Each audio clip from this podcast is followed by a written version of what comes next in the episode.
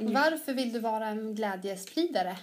Ja, tack för att jag fått så mycket gehör då på, på min insändare. Att folk har eh, ringt till mig och sagt att jag räddade mitt liv med liksom en insändare. Då, 1995 ringde en kvinna då och sa att eh, är det Bertil Månegren min vän? Ja, sa jag och så vidare. Och då, eh, du har räddat mitt liv med den här insändaren idag och så vidare. Hur känns det? Det känns jättebra liksom.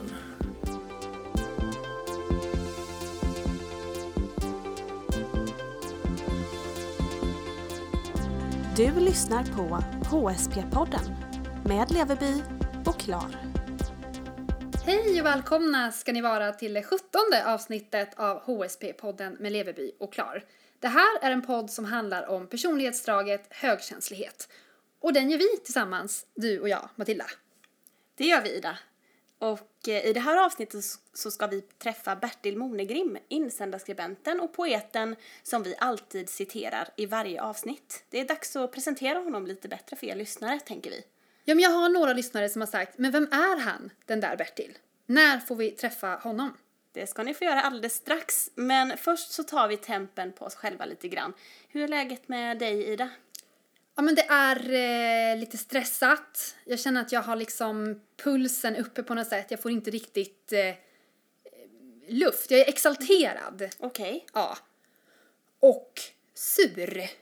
Sur! Ja, Kan med du utveckla? eftertryck. Nej, men jag vet att eh, förra veckan så pratade vi ju om eh, mina minskade känslostormar i berg och dalbanan.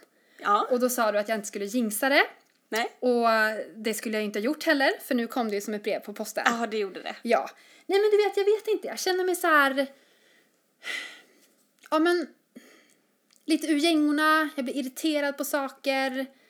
Ehm, jag har gjort två, två he, vad heter det, kvällsaktiviteter den här veckan. Ja. Och det var tydligen nog för att jag ska liksom balla ur. Mm. Ja. Så att i natt så sov jag tio timmar. Skönt. Jätteskönt, men också så här, det är en liten sorg i det där. Att inte orka. Mm. Och jag har inte riktigt sett det innan jag förstod att jag var högkänslig. För att då har jag bara kört på och sen kom liksom ett sammanbrott. Mm. Och det här är ju mycket, mycket bättre. Ja. För nu vet jag ju att jag inte kan köra på i 190. Men förut så trodde jag att jag kunde det och då gjorde jag det. Och nu vet du att du inte kan. Precis. Så redan efter, ja men redan i onsdags då, efter två kvällsaktiviteter, så var jag liksom trött. Och nu kommer det nog ta flera dagar Mm. bara att eh, komma förbi det. Jag förstår. Men en bra grej är att någon frågade mig på jobbet hur det var, så här, bara liksom hur är läget? I normala fall så säger man ju alltid jo men det är bra. Jag sa faktiskt att jag var sur.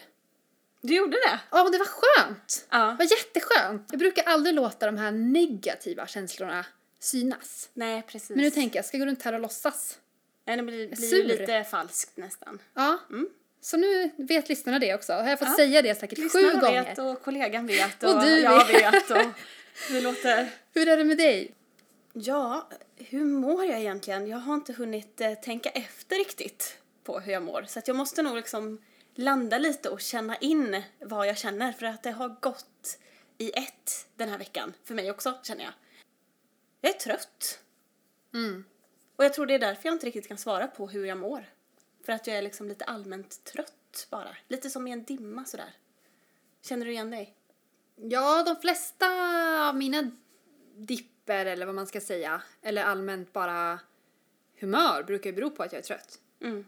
Och det kan ju ta en stund innan man förstår det själv. Ja, och Att jag man tror, är trött. jag tror inte ens att jag förstått hur jag mår för att jag är trött.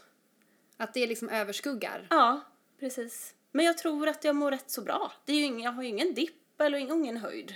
Jag kom på en annan grej som kanske har gjort dig lite sur. För du nämnde innan att du hade varit inne och tittat efter synonymer. Ja. Ett visst ord. Det gjorde mig också sur. Eh, jo, men jag eh, googlade igår eh, synonymer. Jag vet inte varför. Nej? Ordet känslig. Ja. Vad hände? Vad har fick du, för synonymer till känslig? Ehm, känslig. Jag tänker stort hjärta, kanske. Ehm, sensitiv, skulle jag säga. F- först och främst nästan. Va, va, sensitiv, var det på listan? Sensitiv är på listan. Ja. Stort hjärta är inte på listan. Vad är, vad är det annars? Jo, men nu ska du få höra. Det finns fler än de här, men jag läser upp dem som jag tyckte var stötande. Mm. Vek. Blödig. Tunnhudad. Spröd. Lättretlig. Lättstött. Snarstucken. Riskabel. Delikat. Brännbar. f- Känsloladdad. Bräcklig och skör och överkänslig. Ja, det här var ju... Okej, jag hade inte varit helt chockad om någon utav de där var med på listan. Men det var otroligt många. Så här försöker vi göra känslig till någonting positivt. Ja. Medan svenska språket gör känslig till någonting som är dåligt. Ja. Bara dåligt. Mm. Det står ju inte här... Visserligen så står det ehm, full av inlevelse, mottaglig och känslosam. Mm. Men det är väl Oj, fint. egentligen de enda tre positiva orden jag kan hitta av 1, 2, 3, 4, 5, 6, 7, 8, 9, 10, 11, 12, 13, 14, 15, 16, 17, 18, 19, 20, 21, 22, 23, 24 ord. Så finns det ungefär tre som är positiva. När det handlar om att tråkigt. vara känslig. Men vad tänker du när du ser ordet eh, känslig eller läser ordet känslig? Eller hör någon säga känslig? Är det liksom positivt eller negativt laddat för dig? Jo men nu är det ju positivt Mm. laddat. För att vi är känsliga och det är bra. Och vi vet ju också om alla fördelar med att vara känslig. Ja. Ehm, jag tycker att känslig är eh, hmm, mottaglig, Mm. seende, rörande Mm. kanske. Öppen, Öppen! tänker jag. Öppen för världen, öppen för andra liksom. Inkännande. Mm. Öppen är ett väldigt bra, en väldigt bra synonym. Mm. Kanske ska ta och mejla dem. Det gör vi. Vi får skriva upp en egen lista. Har ni några synonymer som ni skulle vilja lägga till? Så mejla till oss, tycker jag. Ja, Leverby och klar at gmail.com. Vi vill ha fler synonymer. men eh, nog om det. Vilka ämnen vill ni att vi ska ta upp här i podden? Hör av er till oss. Vi finns på mejladressen som du just nämnde, men Yes. också på Facebook. Där heter vi HSP-podden med Leverby och Klar. Du hittar oss också på Instagram eller på vår hemsida leverbyochklar.wordpress.com. Gå in där. Idag så ska vi prata om eh, något annat. Och det blir eh, högkänslighet och ålder. Ja, jag råkade snubbla över en av Elaine Arons eh, böcker. Mm. Och hon skriver där att graden av högkänslighet faktiskt ökar med åldern. Det hade jag ingen aning om. Nej, inte jag heller. Hade ingen koll på det här. Vad betyder det egentligen då? Det måste ju betyda att eh, nervsystemet blir ännu känsligare.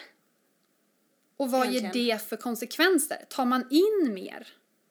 Eller blir man känsligare, blir man än känsligare för ljud till exempel? Ja.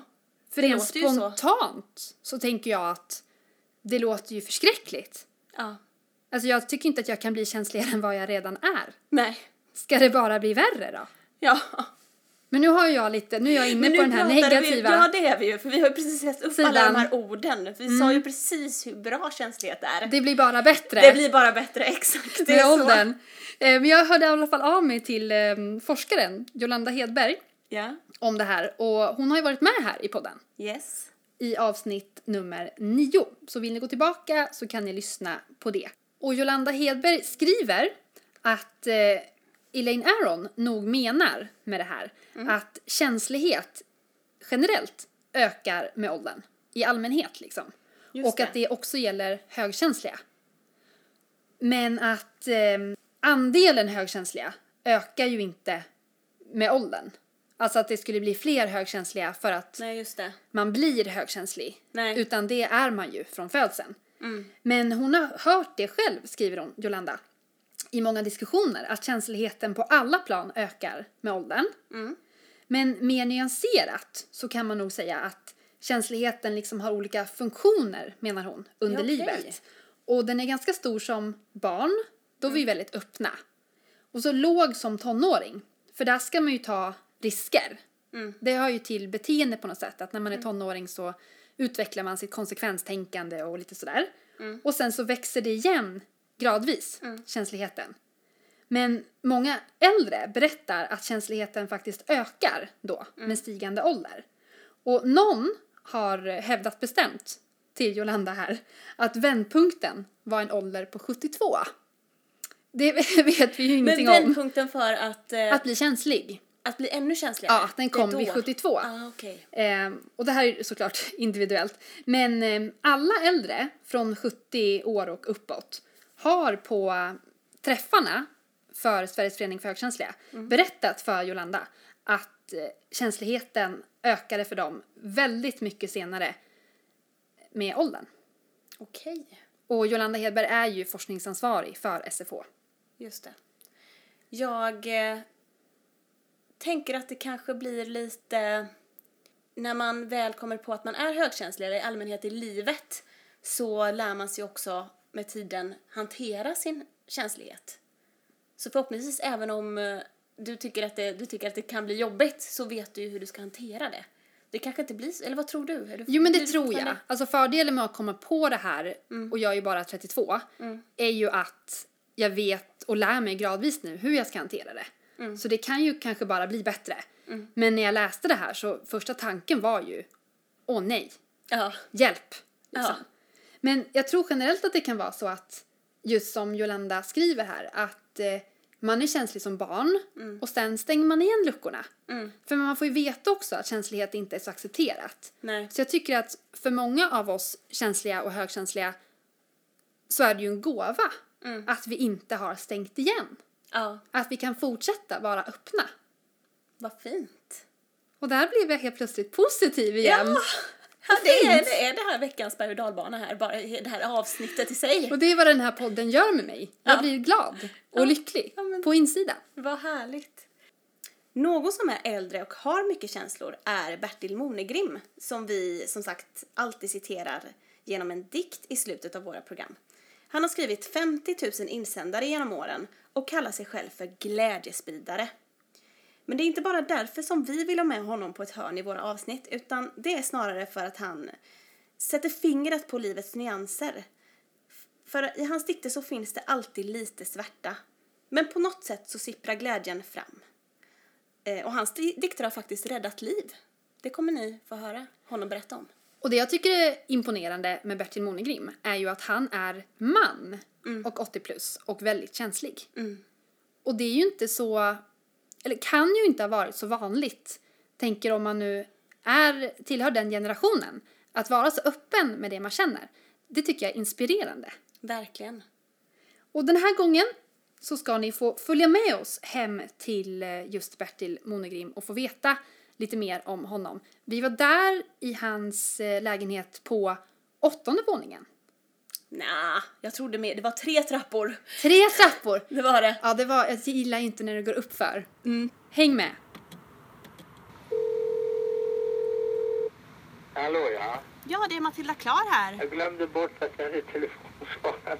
Ja, Jag- öppnar du för oss? Jag sitter på en- en stjärna nu här då. Sådär!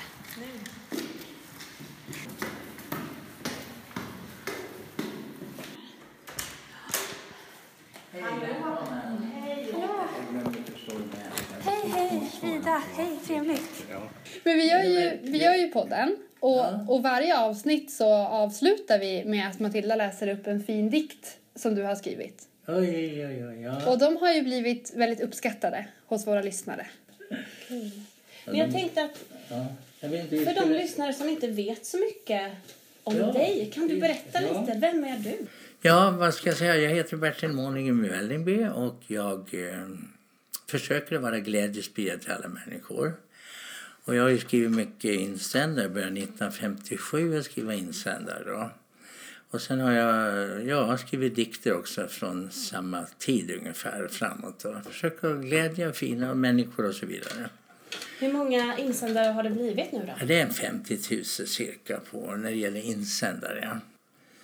Men sen har det ju då ett, ja, mycket dikter och sånt där också. Och det handlar mycket om naturen, alltså olika årstider. Ja, du har varit mycket på tv-inspelningar också, så Ja, det där har kan varit. folk känna igen. Ja, jag får räkna efter nu. Det är 128 sådana här po- produktioner. 3000 tv-inspelningar har jag varit på. Och jag, jag, jag har bokfört alla, alla, namnet på alla. Det, är- det är många som inte tänkt, vad då? Det där programmet har jag aldrig rätt sett eller hört någonting om. Mm. Varför vill du vara en glädjespridare? Ja, tack för att jag har fått så mycket gehör då på, på min insändare att folk har eh, ringt till mig och sagt att jag räddade mitt liv med liksom en insändare. Då, 1995 ringde en kvinna då och sa att eh, är det Bertil Månegren med vän? Ja, sa jag och så vidare. Och då, eh, du har räddat mitt liv med den här insändaren idag och så vidare. Hur känns det? Det känns jättebra liksom. Så det, hon var varit en vän för livet sedan. Jag besökte henne på, henne på äldre och he- äldrevården sedan också. och Så vidare. Varför är det så viktigt då att sprida glädje tycker du? Ja, eh, vi, vi har ju en massa stora problem som finns i världen och just jag vill ju försöka lätta upp det om jag säger så. Men berätta lite grann om din eh, kärlek till naturen. Naturen är helt underbart. Och Bara man går där liksom. Jag kommer ihåg 1971 en gång vid ett speciellt ställe. Alltså det var en solig fin dag.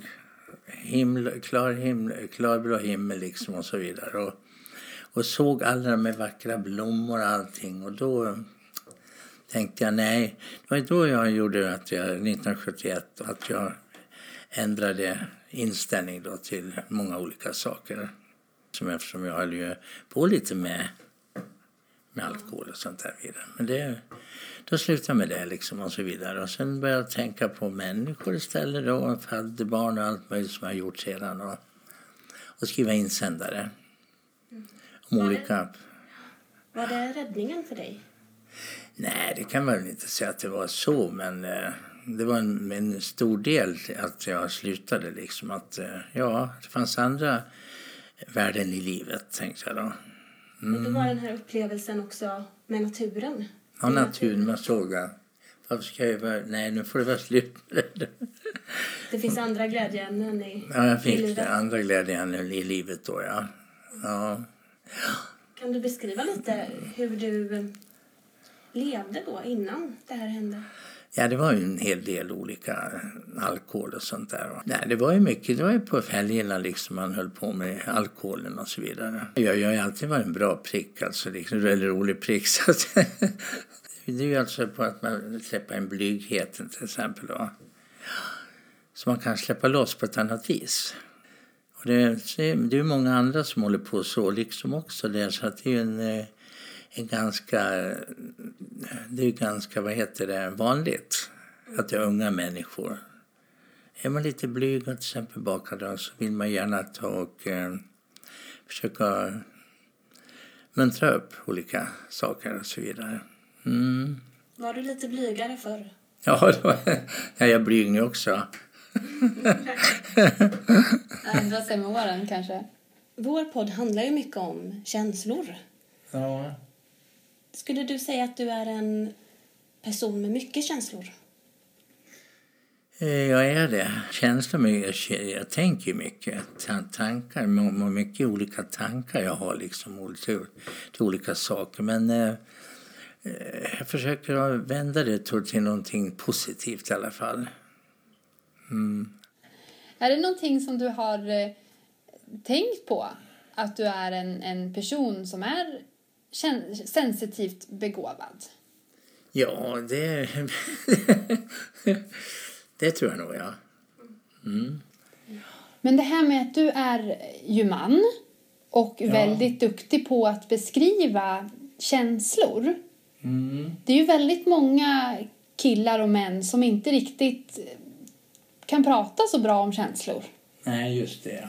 Hur tänker du kring det? Sen får man tänker jag skriver mycket om, om att människor de, eh, Män ska ju inte gråta, utan det är ju bara k- k- flickor. Eller så, så vidare. Pojkar ska ju inte gråta, utan bara flickor och så vidare. Men så är det ju inte. Jag tror att mår- de mår bra många alltså, om man gör, gråter liksom. Om det är problem och sådär. Ja. Även om jag inte gråter, utan jag är jämt glad. och försöker i alla fall vara det. Men tycker du att eh, fler killar borde våga uttrycka sina känslor? Det tycker jag absolut. Ja. Så det, det borde de ju göra liksom och, och visa utåt liksom sen. Men de, det är svårt det där. Hur då? Ja, det är svårt för män kanske att göra det liksom. Och, ja. Men jag tror att man... Eh, många är nog rätt mjuka inom en fast de är lite tuffa, tuffa attityder. Och jag är inte tuff attityd. Du är lite mjukare. Ja, jag är det. Hur ser du på det här med, med känslor och, och att ha den här mjuka eh, attityden? Ja, vad ska man säga om det då? Eh, känslor ska vi, har vi allihopa liksom, men eh, och jag försöker att, hålla, att inte vara tuff och så vidare mot olika andra människor och så. För att, eh, jag, vet inte, jag vill inte säga att jag tycker illa om sådana människor, utan jag älskar ju alla människor. Va? Men det är många som, eh, som spelar lite över, liksom, att de är tuffa och sådär. Men innerst inne så är de nog ganska eh, mjuka ändå, tror jag. Har du några tips till männen som lyssnar som skulle vilja ha en lite mjukare attityd? Ja, men eh, ett t- tiff kan jag väl inte ge så, men man måste visa sina känslor ändå, försöka vara mjuk och vänlig liksom i både i, i affärer, vad säger jag, överallt. I nat- när man är ute, eh, man är ute i eh, samhället för övrigt liksom, ska man väl visa en mjukhet. Även om man kanske känner på ett annat vis. Det är inte att spela, men alltså man måste försöka visa ändå. Vad är hemligheten då till att behålla glädjen så långt upp i åren? Ja, jag är just upp i år. Jag har glömt hur gammal jag är också. Nej, men det, det fortsätter i alla fall likadant. Jag skriver lika mycket nu idag som jag gjorde förut alltså. Det fortsätter. Kan du ge något tips till de som lyssnar som tycker att livet kanske känns lite jobbigt? Det finns inga problem som är så stora att de inte kan övervinnas. Men jag skriver många dikter och allt möjligt sånt där. Eller insändare. Så man måste försöka vända det till någonting bra. Allting liksom. Hur ska man göra då för att vända någonting eh, jobbigt till någonting mer glädje? Ja, tänka positivt i det mesta man gör hos film. Men det är inte så lätt. Om det låser sig då för någon människa då så är det ju k- kanske svårt. va? Men det är bara att se framåt hela tiden. Men grubblar du och så eller kan du på en gång se framåt? Ja, lite t- t- tillfälle så kan det ju bli en liten nedgång men alltså, sen är det bara framåt hela tiden. Man tittar på såna här saker som kan vara ja, glädjande saker. Man, man får tänka framåt liksom hela tiden. Men du fortsätter att vara en glädjespridare? Fortsätter fortfarande, ja. Absolut. Sådär. Ja. Så länge det går. Jag har ju varit sjuk och så vidare. Och eh, ö- Mitt öga håller jag på att operera flera gånger. 20 gånger jag var där nu på Sankt Eriks ögonsjukhus. Därför att jag fick eh, två stråk va? som gjorde att linsen åkte ner. Mm-hmm. Så så är det. Men jag håller på som vanligt och skriver och grejer. Och... Fortsätt med det. Mm. Ja, det ska jag göra. Tack Bertil Monegrim för att du var med här. Ja, tack själva. Det Tack var så jätteroligt att vara med.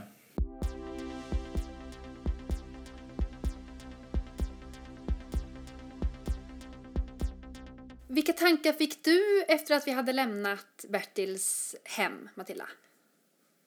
Vad tar du med dig från intervjun? Ja, men att...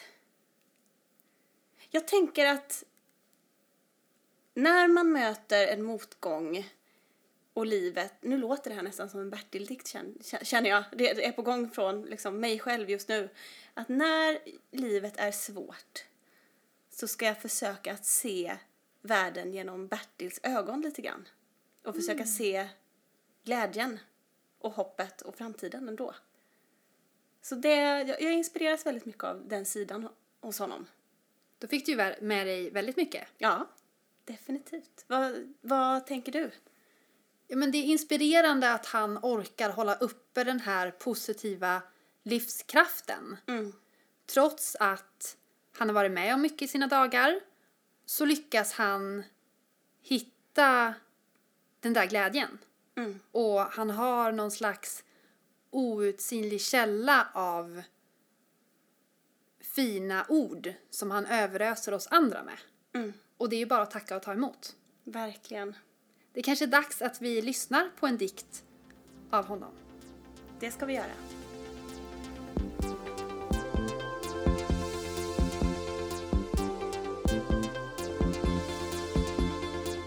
Veckans Bertil.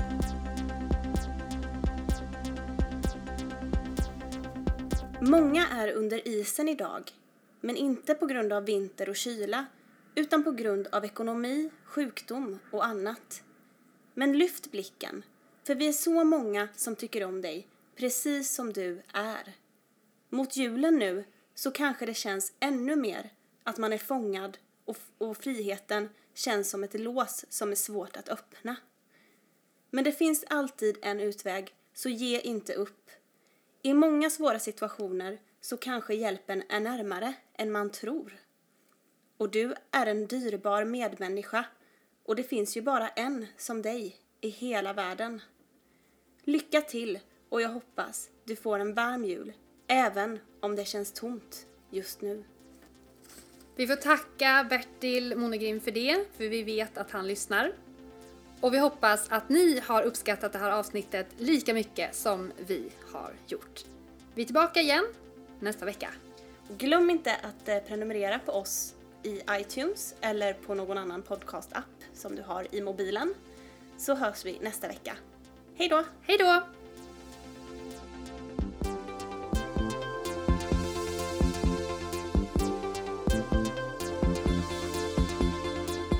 Du har lyssnat på HSP-podden med Leveby och Klar.